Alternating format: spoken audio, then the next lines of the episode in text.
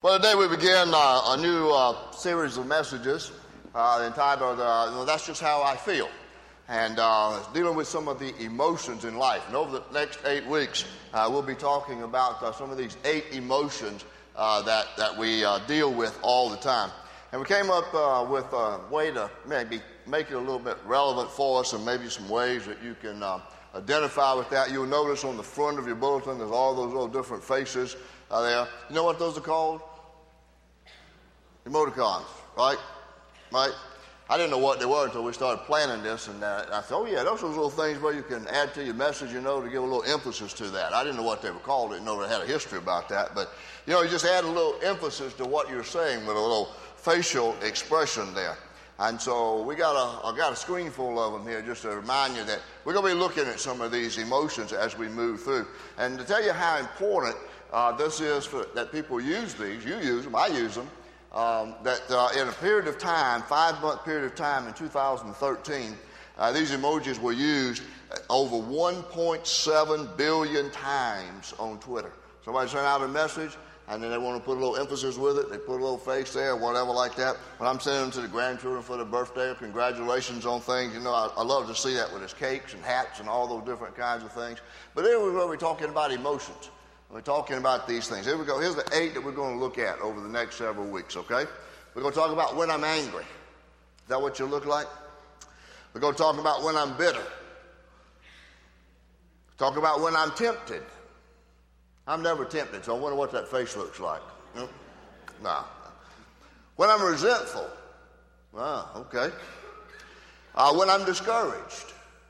You go. Got a little tear coming down there. When I'm greedy. I want to see what that looks like, okay? Then when I'm content. Ah, that's where we all want to end up. That's where uh, eventually we want to end, is where we're all content. Now, today we're going to deal with one I think that everybody can identify with, and that is when I am worried. That how you look when you're worried? Mm, got a little frown on your face. Well, you know, we all worry about things. So we have a strong emphasis on worry. We got a quick video and kind of a light-hearted, satirical way of looking at how we can worry effectively, okay?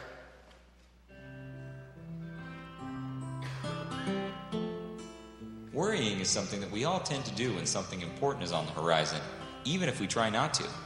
But it is important for Christians to realize what worry actually is a good way to pass the time.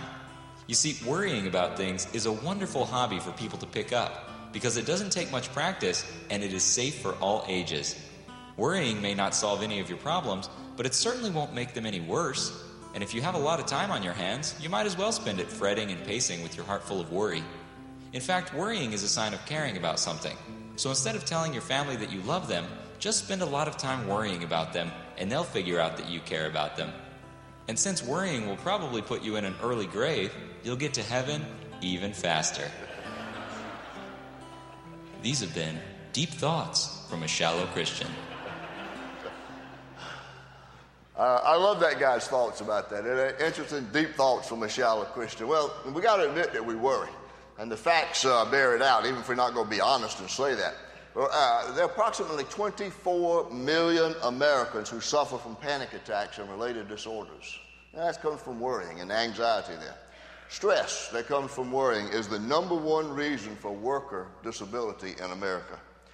59% of Americans say they're overwhelmed with the issues of life. I mean, we live at such a fast pace of life. All these things that have been created with social media and all that stuff, uh, you know, it's addictive to us. We're kind of bound to all of that stuff. Life goes at a far faster pace of life every week, it seems like, than it ever did before. And we just seem to be overwhelmed with it. Information overload, you know, uh, uh, commitments overload, all of those things. And we worry about them. We get stressed out over them. So much to the fact that a heart attack occurs every 20 seconds in the United States. And a fatal heart attack occurs every 60 seconds in the United States. And medical experts, those who give us medical advice, tell us that here are our five greatest worries work, health, conflicts, children, and finances. Those probably pretty well nail it for the top five, don't they?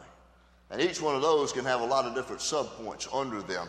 And we can have a lot of things to worry about if that's where we want to focus our time and our energy. If you don't have anything better to do, you can always worry. Well, I want to hear some teaching today from Jesus that I think is some of the most significant teaching that we can find. It's in the greatest sermon ever delivered, and that's the Sermon on the Mount.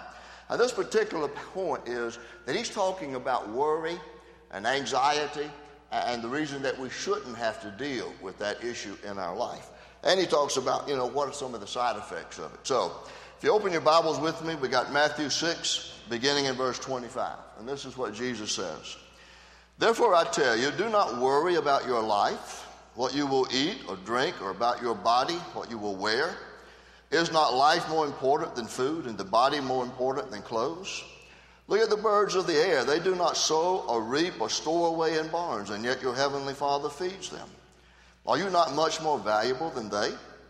Who of you, by worrying, can add a single hour to his life? And why do you worry about clothes? See how the lilies of the field grow. They do not labor or spin. Yet I tell you that not even Solomon in all his splendor was dressed like one of these. If that is how God clothes the grass of the field, which is here today and tomorrow is thrown into the fire, will he not much more clothe you, O you of little faith? So do not worry, saying, What shall we eat, or what shall we drink, or what shall we wear? For the pagans run after all these things and your heavenly Father knows that you need them. But seek first his kingdom and his righteousness, and all these things will be given to you as well. Therefore, do not worry about tomorrow, for tomorrow will worry about itself. Each day has enough trouble of its own. Now, very simply, Jesus simply starts out on this particular section talking to these disciples gathered on the hillside do not worry about your life. Well, you sit there and say, that's easier said than done, isn't it? So many things that are going on today in my life I have to deal with. The English word worry that we use actually finds its history in a German word, uh, würgen, which literally means to choke or to strangle. And so when we begin to worry, we begin to see that that's a mental strangulation because that's what takes over in our life. Now, I know that some of you are sitting there and you're saying, well, I don't really worry about things. I just have a great deal of concern about several things in my life. Okay, what's the big difference between worry and concern? Worry, I'll help you out. Worry is when you're focusing on the issue or the problem or whatever it is that's got you worried. When you're concerned and not worried, Concerned is when you are seeking a solution to whatever it is that would have had you worried if you're not just concerned. You're seeking a solution. You're wanting God to move in your life. You're asking God. You're seeking after God. You turn it over to God. You got a concern, which is legitimate. But when you're concerned, it's going to trust God rather than worrying about it, which we've already seen from uh, that shallow Christian. It is not going to do anything but send you to an early grave. Now, Jesus tells us five reasons why we should not worry when we look very closely at this teaching. First of all, Jesus says, you shouldn't worry because worry distorts our perspective. Simply in verse 25, he says, Is not life more than food and the body more than clothing? I want you to notice how Jesus is speaking and the analogy that he uses. He's going from the greater to the lesser degree in argument. In other words, he's saying life is greater than food and clothing. Therefore, if God is capable of giving life, then he is capable of doing that which sustains life. That makes sense, doesn't it? That's from the greater to the lesser argument. Now, maybe we can put it in terms like this. Suppose I had saved up the money and I had the cash money, had the income to which I would have the cash money that I could walk into a showroom where Rolls Royce are on display. And I can pay cash for a Rolls Royce. In your mind, you can take it to a Lamborghini or, or whatever else you want. You know? If I'm able to buy that car, pay cash for it, and I've got that kind of cash flow in my life, am I going to look closely at the sticker and see what kind of gas mileage that Rolls Royce is going to get? Am I going to be concerned about the gas mileage? Absolutely not. If I can buy the car, I can buy gas, right? So that's kind of the analogy that Jesus is making. He goes from the greater to the lesser, and it runs like this If Jesus has the power to create life, do you think he is unable to provide food for that life and to sustain it? See, is not that the lesser of the two? Now, some of you else could be sitting there and thinking, as biblical scholars, well, you know, when Jesus talked to these people about not worrying, they didn't have as much to worry about as we do today. Life was much simpler back then. Well, it probably was simpler. You know, they didn't have all the conveniences of life that, that we have. But when you look at their life and you study it, I think you would find that they had just as much, maybe even more to worry about than we do. You know, food uh, was a problem. They had to get paid every day so they could buy food. There's no such thing as refrigerators or freezers and all that. You just couldn't buy store, buy food and store it. You know, they, could, they would go and buy grain because they had to start all over again every day. Water was in short supply, and most of that wasn't very good. That's why they began that tradition of mixing wine with water, so a little bit of wine in the water would kind of help uh, disinfect it, and you could drink it okay. Uh, the government certainly didn't help them out at all. In fact, the government gouged them at every way they could. And that was, that was an issue that they had to deal with. In fact, somebody figured it up and said the average person during the time that, the average worker during the time that Jesus uh, taught this message paid about 40% of their income in taxes. Now, some of you can identify with that, right? So you see, these people had enough stuff to worry about. They did. Every generation has things to worry about. But Jesus says, don't worry about them because I can take care of life. That's number one. Number two, Jesus says, don't worry because worry denies our God given worth. Now, look at the setting where Jesus is teaching this. Many, many years ago, uh, early 90s, I had the chance to go over there for a short trip to Israel. I'm looking forward to going back uh, in May next year uh, and spending more time and more time in depth and study. But I remember being there at the scene of the, of the, of the of preaching of the Sermon on the Mount. It's a beautiful hillside in a valley where they could hear him and see it. And it was just, everything was beautiful. And so Jesus is seated on this hillside of Galilee speaking this sermon. And the crowd of people are sitting below him. They're looking at the Sea of Galilee. Perhaps there's a, a stir of air that creates some ripples on the water. And I would think it was a bright, beautiful, sunny day for him to be out on that hillside. A gorgeous day. And then because of the way the text reads, I think maybe Jesus would probably have motion upward when he would speak these words, and he would say, Look at the birds of the air, that they do not sow, nor reap, nor gather in barns, and yet your heavenly Father feeds them. And then he gives the zinger. He says, Are you not worth much more than they? See, birds never worry about a strategy to survive. God's given them that instinct that allows them to find what they need. Uh, every spring, we have a rite uh, that we go through at our life. I call it the killing of the ferns. That Cookie's going to come home at some point in the spring with four ferns in hanging baskets. And we have chains hanging on the front porch in a little loop where we hang those baskets. And as soon as they're hung and we go inside the house and close the front door, Four families of finches move in to those ferns, and immediately they start to build a nest, and then they start their family. They lay the eggs, and then that makes it very, very difficult to water the ferns. And so while the birds began to multiply, the ferns gradually began to die. And the ferns usually die about the time that the birds hatch and are ready to fly from the nest. There's an interesting thing uh, this spring, for some reason, uh, a mother bird had time to build a nest in my paper box. Now, I don't know who got the biggest scare one morning when I leaned over to get the paper, and here comes a mama bird shooting out right by my, right by my nose. You know? So now my paper carrier doesn't even bother with the paper box. He throws the paper up in the driveway. Sometimes it's in the ditch, sometimes it's in the trees. You know, I have to look for it. Anyway, you know, but I look at these birds, and it's an absolute marvel to me as I watch them. I've watched them now for about 18 years in this process. Whenever we put out the ferns, they come and they start making a nest. How they find the things to build the nest, and then how they have that instinct there to sit on the eggs till they hatch, and then how they find the food around there that they bring back to sustain the family. Now, Jesus talks about our worth by saying, Are you not worth much more than they? In other words, as fantastic as these birds live with the way the instinct is and how it works that I put in them, you are worth more than a bird. Does that mean that birds don't matter to God? No. He created them. He likes them, likes to hear them sing. He's got them in beautiful colors, an array, an assortment of colors. Now, birds matter so much, he says. I care so much about them, I've given them the instinct to know how to live.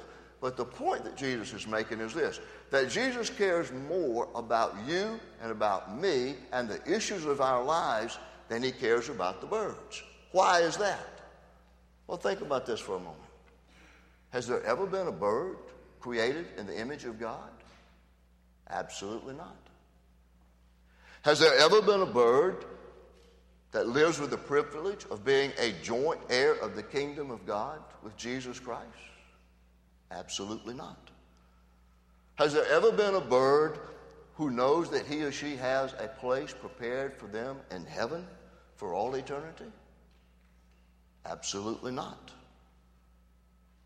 But God has done all that for us. Why? Because He cares more for us than He does for anything else. We're created in His image. You know, when we come to know Christ, we're brothers with Christ. We're joint heirs with Him of the kingdom of God. And God has an eternity called heaven that He has created for us. And He paid the price for it through Jesus Christ, His Son. So when we worry about all these things, Jesus says, worry steals your sense of worth. You are more important to God than anything else. Now, here's the third reason Jesus says we should not worry. He said, Worry diverts productive energy. Verse 27 And which of you, by being anxious, can add a single cubit to his life's span? In other words, he's saying worry is absolutely non productive. The only thing it might get you, as the shallow Christian said, is an early grave because is, worry is absolutely unproductive. But we do it, don't we? And what do we worry about? Here's some figures I also came across this week. We worry about things in the future. 40% of our things we worry about are in the future. We don't know what the future holds. What we worry about? it. 30% are about the past.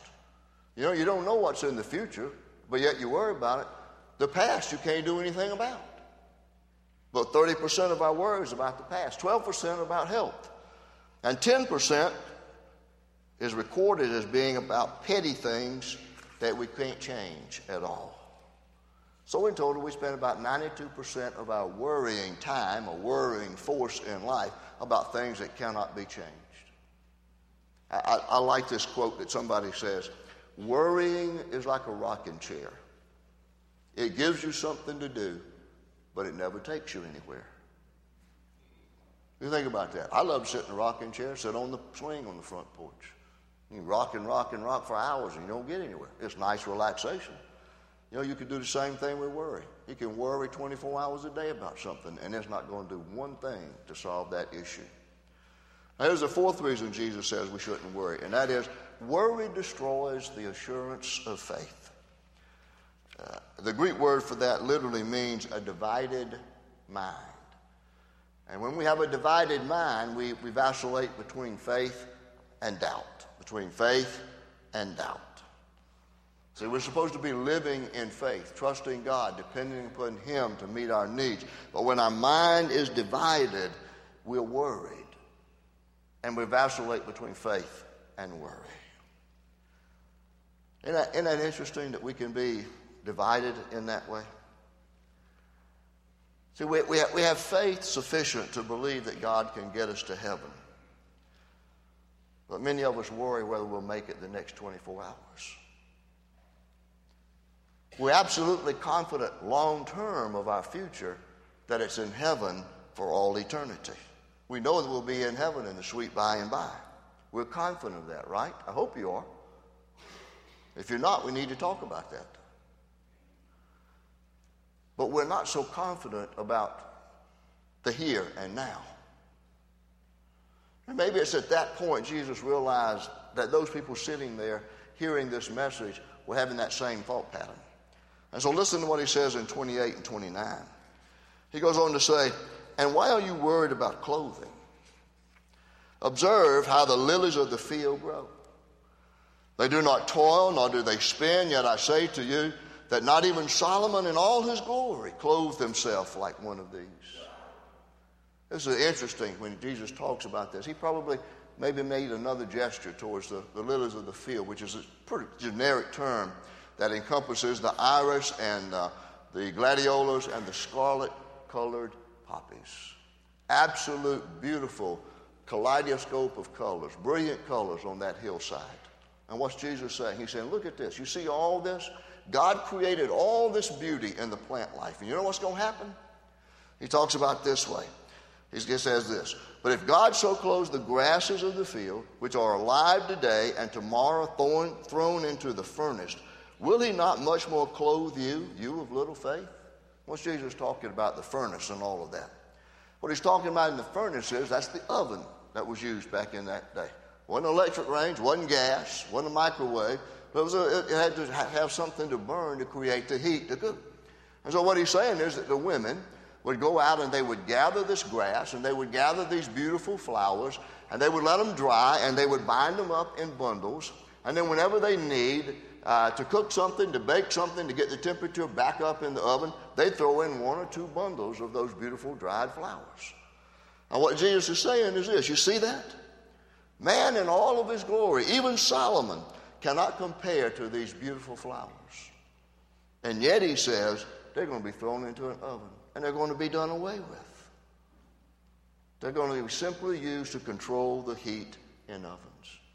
And he also goes on to say then, how much more will he clothe you, you of little faith? See, if God puts so much and invests so much into creating beautiful flowers, that's a beautiful array of flowers, isn't it? And creates this beautiful wonder of nature out there. And it's going to be on for a short time. How much more does he care about you? Because look what he's invested in you. You, you are created in his image. He sent Christ to die for your sins so you can spend eternity with him. So that you can be confident of your future in heaven. While we live in a pretty turbulent world today. Remember that. The answer is what will he do for you? So much more. Then here's the fifth reason that Jesus says we shouldn't worry, and that is worry distorts our relationship with God. In verse 31 through 32, Jesus says, Do not worry then, saying, What will we eat, or what will we drink, or what will we wear for clothing? For the Gentiles or the pagans, unbelievers, as Scripture says, eagerly seek all these things, but your heavenly Father knows that you need all these things. What Jesus is talking about, I think, is what so many of us long for and scramble for and look for in many different places, and that's a sense of security. You make investments, you want to say, well, how secure are these investments? Know, what have been the annual return on these things? You know, you buy a car, you want to know how, what's the resale value of it going to be? How dependable will it be? You enter into a marriage relationship. You want to ask, you know, is this going to last? Is this the real relationship? Is it going to last? Is it the real thing? So we look for those security things in all of those issues of our life. Well, Jesus is saying if you're in a relationship with God and you've got that kind of faith, you don't have to worry about security. You don't have to panic about security. Let me ask you these questions and think about that. Do you really believe that God can save you from sin and break the power of Satan in your life? You better, if you're a believer in Christ.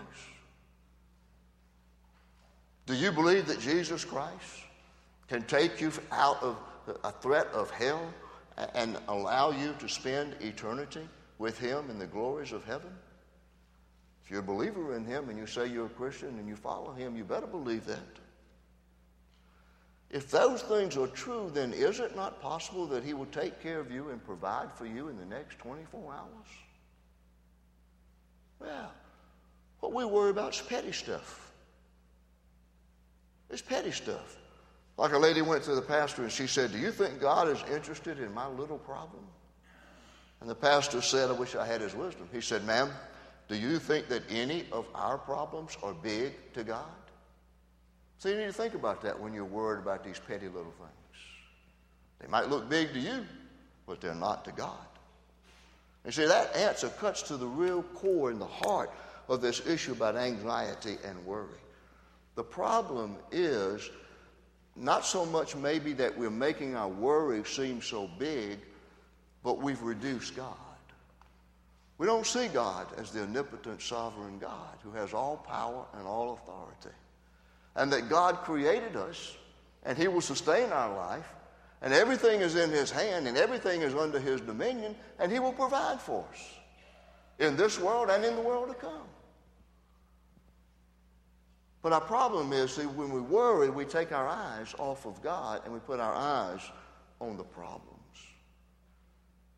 And that's when anxiety and fear and all those other kinds of things set in. And that's when it just eats us alive. And instead of enjoying the abundant life that God promises, we live a dismal life where we just worry ourselves to death. Now, I'm going to give you two challenges that I think Jesus also gives in here about two solutions for overcoming worry. Number one, live with the priority that the kingdom of God comes first. So you want to come overcome worry? Look at what Jesus says in verse 33. But seek first his kingdom and his righteousness, and all these things will be added to you. Now, what does that mean? It means that it is Jesus Christ who reigns in our life right now. And it should be an absolute delight in our life to see his kingdom come into this world. And that's where our focus should be as followers of Jesus Christ. That should be the priority of our life. Is the reign of Christ as king and Lord in our life.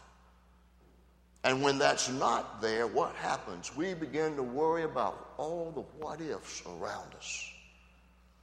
And so if you want to be able to deal with worry and even move beyond worrying is seek first the kingdom of God and his righteousness. Then here's the second thing, second principle. That is, live with the principle of one day at a time. Look what Jesus says in verse 34. So do not worry about tomorrow, for tomorrow will care for itself. Each day has enough trouble of its own. I think Jesus is simply saying, don't borrow trouble. You know, that's what we do a lot. We live today, we're in this day, but we're always looking out there and we're borrowing trouble. And we, we become overwhelmed by that because we're thinking about the difficulties we're going to have tomorrow and the next day and the day after that. And God's providing us grace and guidance for today. Now, I'm not saying at all you shouldn't plan long term. See, I've planned eight weeks of sermon series. I don't know if that's what God really wants me to preach for eight weeks. I hope so. I've done a lot of work on it. You know, the reality is, I don't know if I'll live the next eight weeks. None of us is a promise tomorrow, right? You know, but you should plan long term. You know, you should make some investments and plan wisely for retirement. I mean, you should plan uh, uh, and, and make sure that you're planned for and prepared for the future. I think you'll worry less when you do. But at the same time, God provides for us day by day and moves day by day to meet our needs. And if we're trying to talk about tomorrow and, and the next day's needs, then we're doing it all on today's grace. And we need just to deal with it with the grace for today. You see, God in His wisdom has divided up our time into bite sized chunks of life called days. And when we try to chew off, uh, bite, chew off more than one day at a time, guess what happens? We become strangled. And what was the definition? Where's the origin of the word worry? Came from the German word for strangulation, strangle. You see what happens? See, God knows what He's talking about. He put all this together. He put all this together. Now, how are we going to wrap this up today? You know, the realities of life, they're real. That's why they're called realities. There's some things that you're greatly concerned about.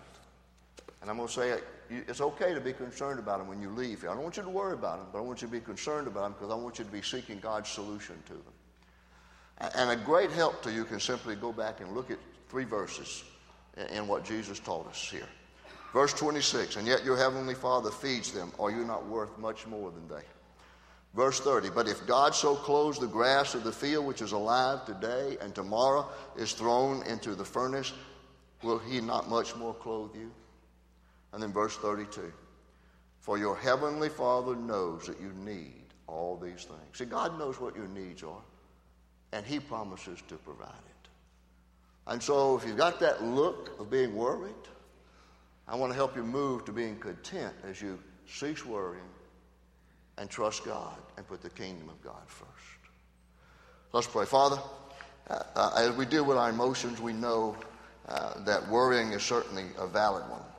And while we would even be convicted of that, worrying rather than being concerned, uh, we know that we're not pleasing to you, that our faith has been diminished, we're not living life to the fullest. And so I pray, Father, that uh, the teachings of Jesus today, uh, this beautiful passage in the Sermon on the Mount, will help us cease worrying and become people of faith who are centered upon your kingdom and your glory. And we trust in you. That we know if you created life, then you will sustain our life. You will meet our needs. And you've already prepared for our eternity. All we have to do is claim that by faith in Christ.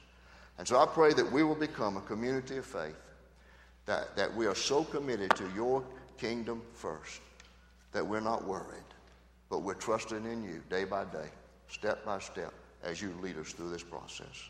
And I pray that we will do that in the abundance of faith in Jesus Christ our Lord. In his name I pray. Amen.